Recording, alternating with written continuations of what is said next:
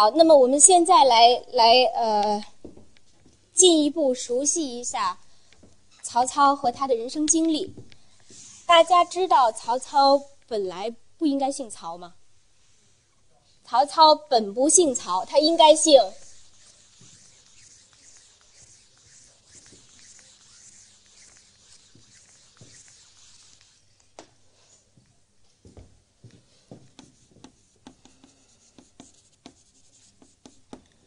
曹操本姓夏侯，但是自他出生之时就 已经姓曹了。为什么？这个原委大家清楚吗？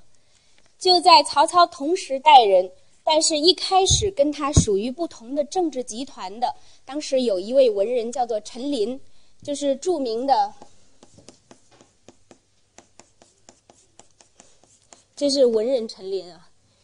是当时著名的建安七子里边的一位。那么陈琳在一开始是不在曹操的手下，不在他的政治集团里边的，他是服务于袁绍的。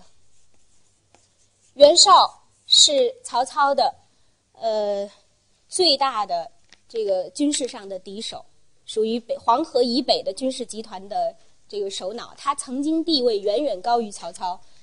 那么。这个陈琳曾经帮袁绍写过一篇，就是在与与这个曹操的呃这个战对战之中，是曾经写过一篇讨伐这个曹操的檄文的。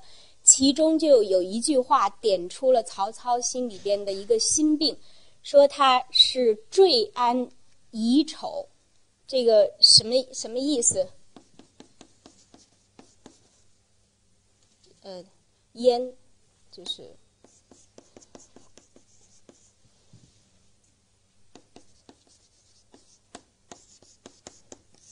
就坠烟遗丑，这个是是说宦官，这是说入赘，是说认为呃认为义父，认为养父，就以这个养子的身份投身在这样的一位太监的门下，而曹操是这个投靠在太监门下的呃人的后裔，他的后代，这个是指曹操的父亲而言的。这个燕是指曹操称为祖父的那个人而言的，这个人就是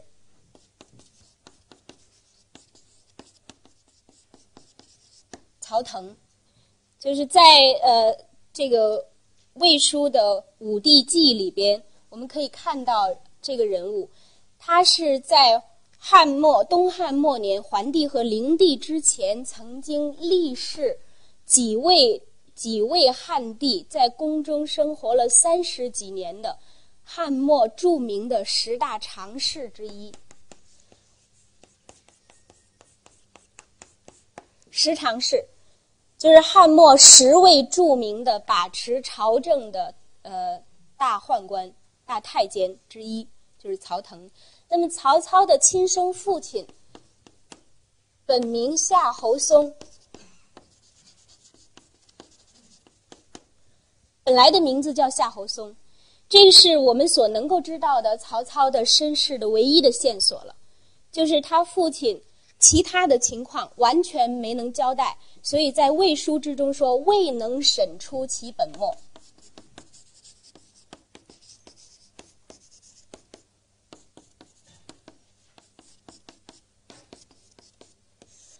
曹嵩，夏侯嵩，在他是夏侯嵩的时候。他是什么样的身份、地位、处境、经历，均不能够知道，所以未能审出其本末到底是怎么回事，已经无从稽考。所以他在这个当在历史上出现的时候，他就已经是曹嵩了。他是作为曹腾的养子而出现的。那么，呃，他投到这个曹腾的门下，自然可以取得当时的。权势、荣华富贵，曹腾的所有的这个财富都是属于他的，并且可以带给他很多的呃便利，进入当时的这个官场之中。所以后来曹嵩曾经呃任太尉，就是汉末的太尉，这是这个很非常高的军事职衔了。而曹腾是曾经封侯的，被封为废亭侯，他是以宦官被封侯，所以曹操的出身是这样的一种比较富于传奇性的又奇特的身世经历，就是他的身世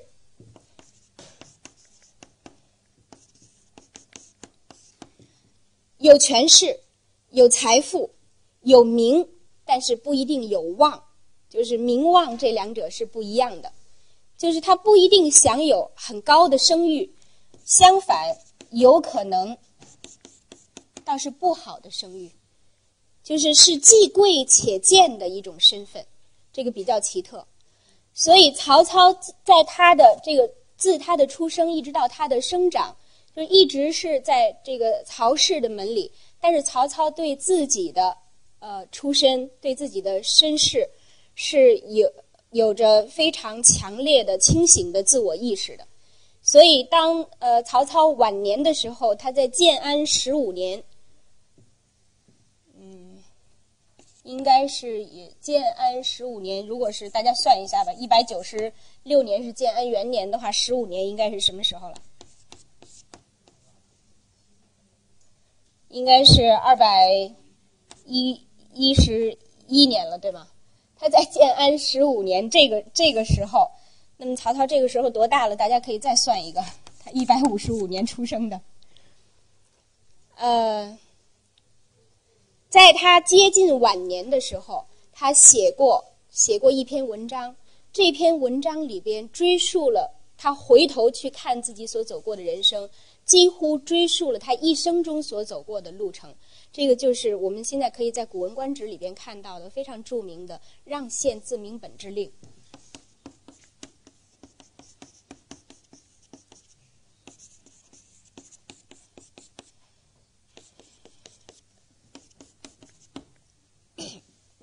他在这篇文章里边。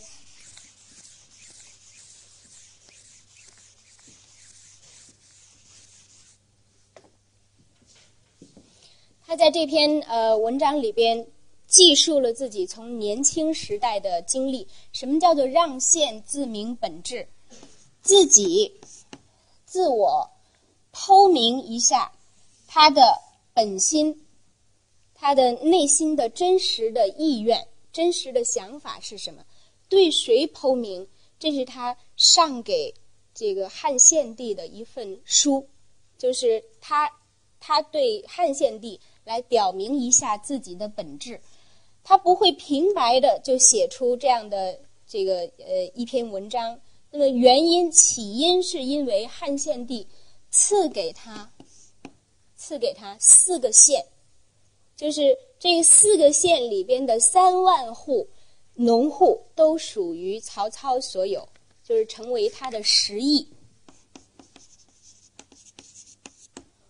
所有的收入。都为曹操所有，那么曹操推辞了其中的三个县，只接受其一个县，叫做让县。推辞，那么为什么而推辞？皇帝颁赐，这是这是恩赐。当他不接受的时候，也要这个非常郑重的予以推辞，并且声明原因。所以就有了这篇呃文章。他说。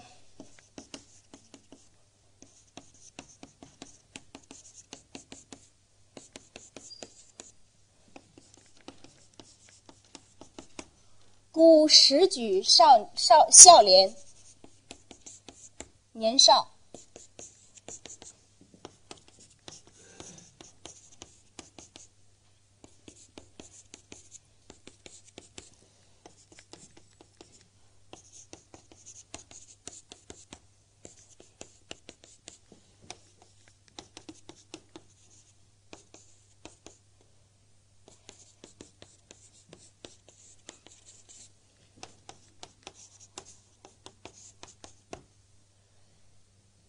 非常明确的表达了自己的当时的心态。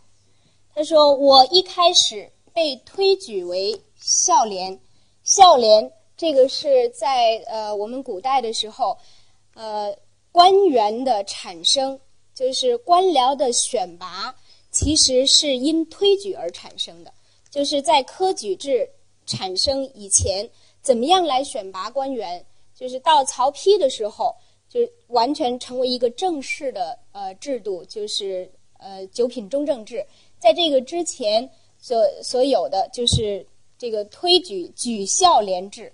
怎么样的举孝廉？是由一郡之中的官员和德高望重的人士，大家公公议公推来评议推举一郡之中的德行才都非常出众的人给朝廷。那么，呃，这个其实也是很艰难的，跟跟后来的这个呃科举制虽然在这个方式上不同，但是。呃，在比例上都是这个比较困难的，有点像我们现在的，就是像跃龙门这样的。那么他说，呃，基本上在汉代，就是我们有考证说，这个举孝廉的比例是大约二十万人举一人，就是他他是很应该是非常出众的，在这个一郡之中声望很高的人，很显著的人才会被推举的。曹操被推举孝廉的时候。二十岁，年少，非常年轻，是在他那一次那一届的推举之中，就全国而言，他是最年轻的一个人。那么那一辈里边被推举的年最长的五十岁，就是差不多像范进中举那样的时间了。那么他少年得志，可是内心却有一个症结。他说：“自以本非研学之名之士。”心里边有很清醒的自我认识，我知道我不是什么清白的家世出来的，我不是一个有着很好的这个声望的家庭出来的，所以恐为海内之所见繁愚。他的内心始终有这样的一个焦虑，有这样的一个就是对自己有这样的一个自疑。他说：“深恐，深恐自己。”为天下人，为海内人所瞧不起。为什么会为海内人所瞧不起？他说，因为他是出自这样的家庭，本身可能声名就就不佳。那么第二，他可能是因为大家会推测，他是因为这个家庭的力量和权势，所以才才得到了这个举孝廉的机会。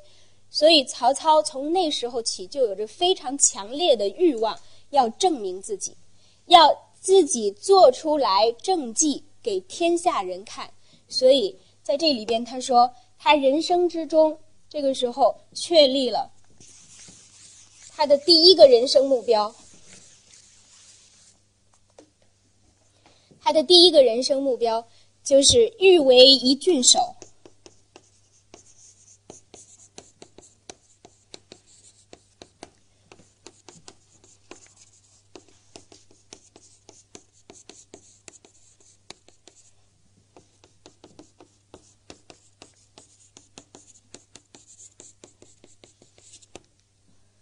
欲为一郡守，好做政教，以建立名誉。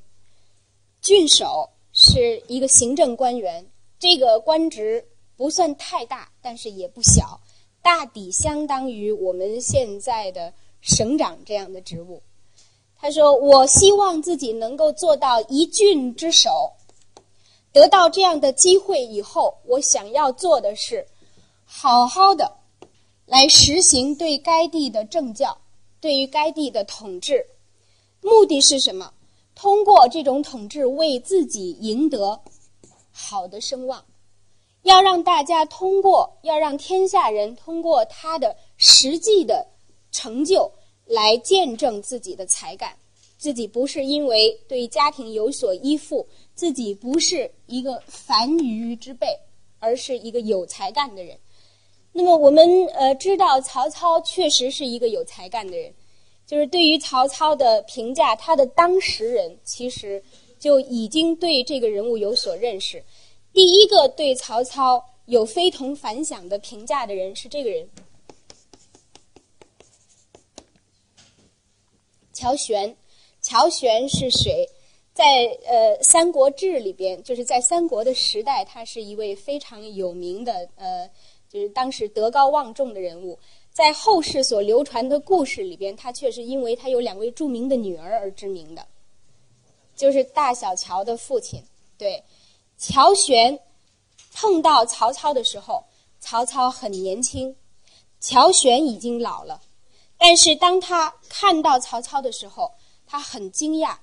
他说：“吾阅人多矣，我见过的人、看到的人太多了，但是未有如君者，从来没见过像你这样的人。天下将乱，那个时候在汉末的时候，局势已经开始动荡，世风日下，就是一个向下的发展的趋势，是人人可见的。所以乔玄说：天下将乱，将乱，就是一定会要有。”这个有带有天命的人出现，这不是指这个天子啊，就是一定要有不世之人出现，一个杰出的人才出现，才能够平定这种局面的。他说：“其在君乎？难道这个人会是你吗？”其实他已经做出了自己的判断。他说：“我老矣。”曹曹玄说：“我已经老了，请以托妻子，我把我的家人，我把我的。”妻子、孩子、族人托付给你，这是乔玄对呃曹操年轻的时候一见之下所做出来的评价。那么乔玄为了让这个曹操帮他来呃言喻，所谓言喻，有点像我们现在说炒作，就是扩展他的影响，来传播他的名声，所以。为曹操引荐了一个人，这个人叫许绍，许子江。许绍是一个什么样的人？在当时非常著名的一位评论家。这位评论家是以品人而著称的，就是这个时代，从三国时代汉末开始，一直到这个呃魏晋的时候，就是到两晋的时候。呃，社会上普遍流行一种风习，就是品评，所以我们现在能够见到，能够见到画品，见到诗品，见到书品，都是以品评为名的。但是，就是这种以品评为方式的艺术评论，它的社会行为基础是品人，就是那个时候对于人物。要做一些言简意赅的，但是深重恳请的评价，就是能够一两句之间就说出这个人的，就是最根本的特点是什么。徐子江就是以此而著名的。那么，呃，乔玄引荐曹操给这个徐子江，曹操让徐子江来评论自己，让许绍给自己这个做一个评语。许绍一开始不说。曹操再三要求，许绍就说了两句话，我们大家都知道，对曹操做了什么样的评价？他说：“君治世之能臣，乱世之奸雄。”就是这个人说出来的。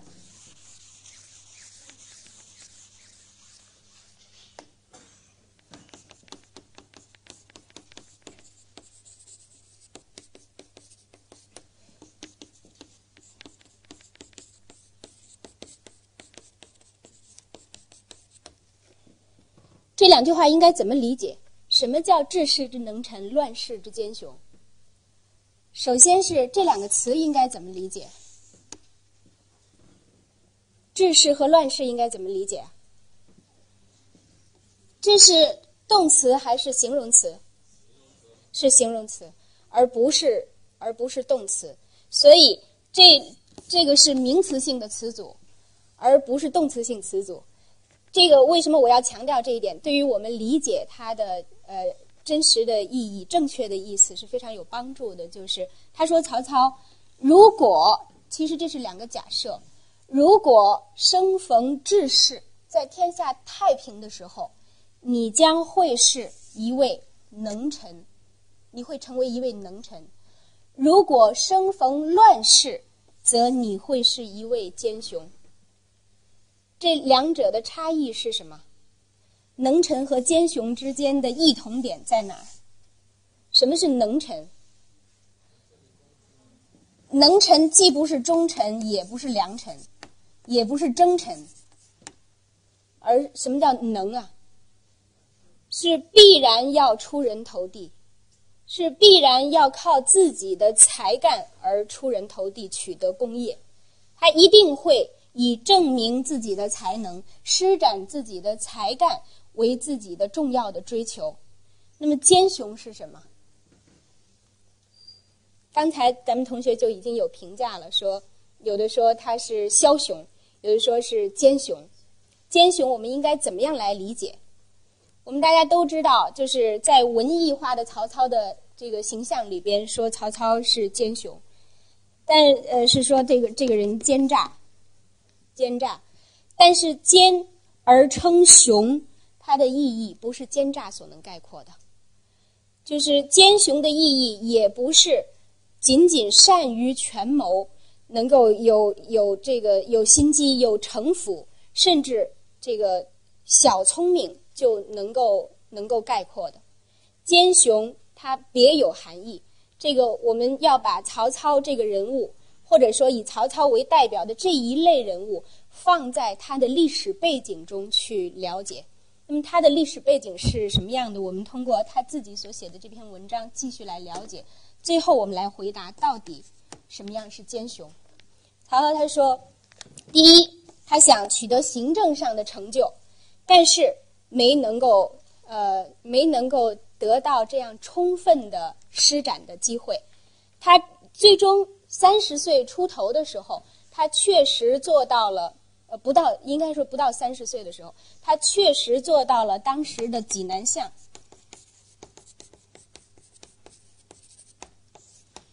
在现在的山东中部。那么他做做这个济南相是一地的这个行政。军事的最高长官，他在当时确实雷厉风行的实行了自己的这个政策，并且在当地取得了政绩。可是却因为这个而开罪了全要，所以年纪轻轻的时候，就是差不多三十岁的时候，就称病隐退了。就是呃，他隐退的第一次从政坛消失的很早。那么他称病隐退之后，自己回到自己的家乡。曹操是哪里人？现在的什么地方人？安徽人。安徽谯郡，呃，就是现在也称为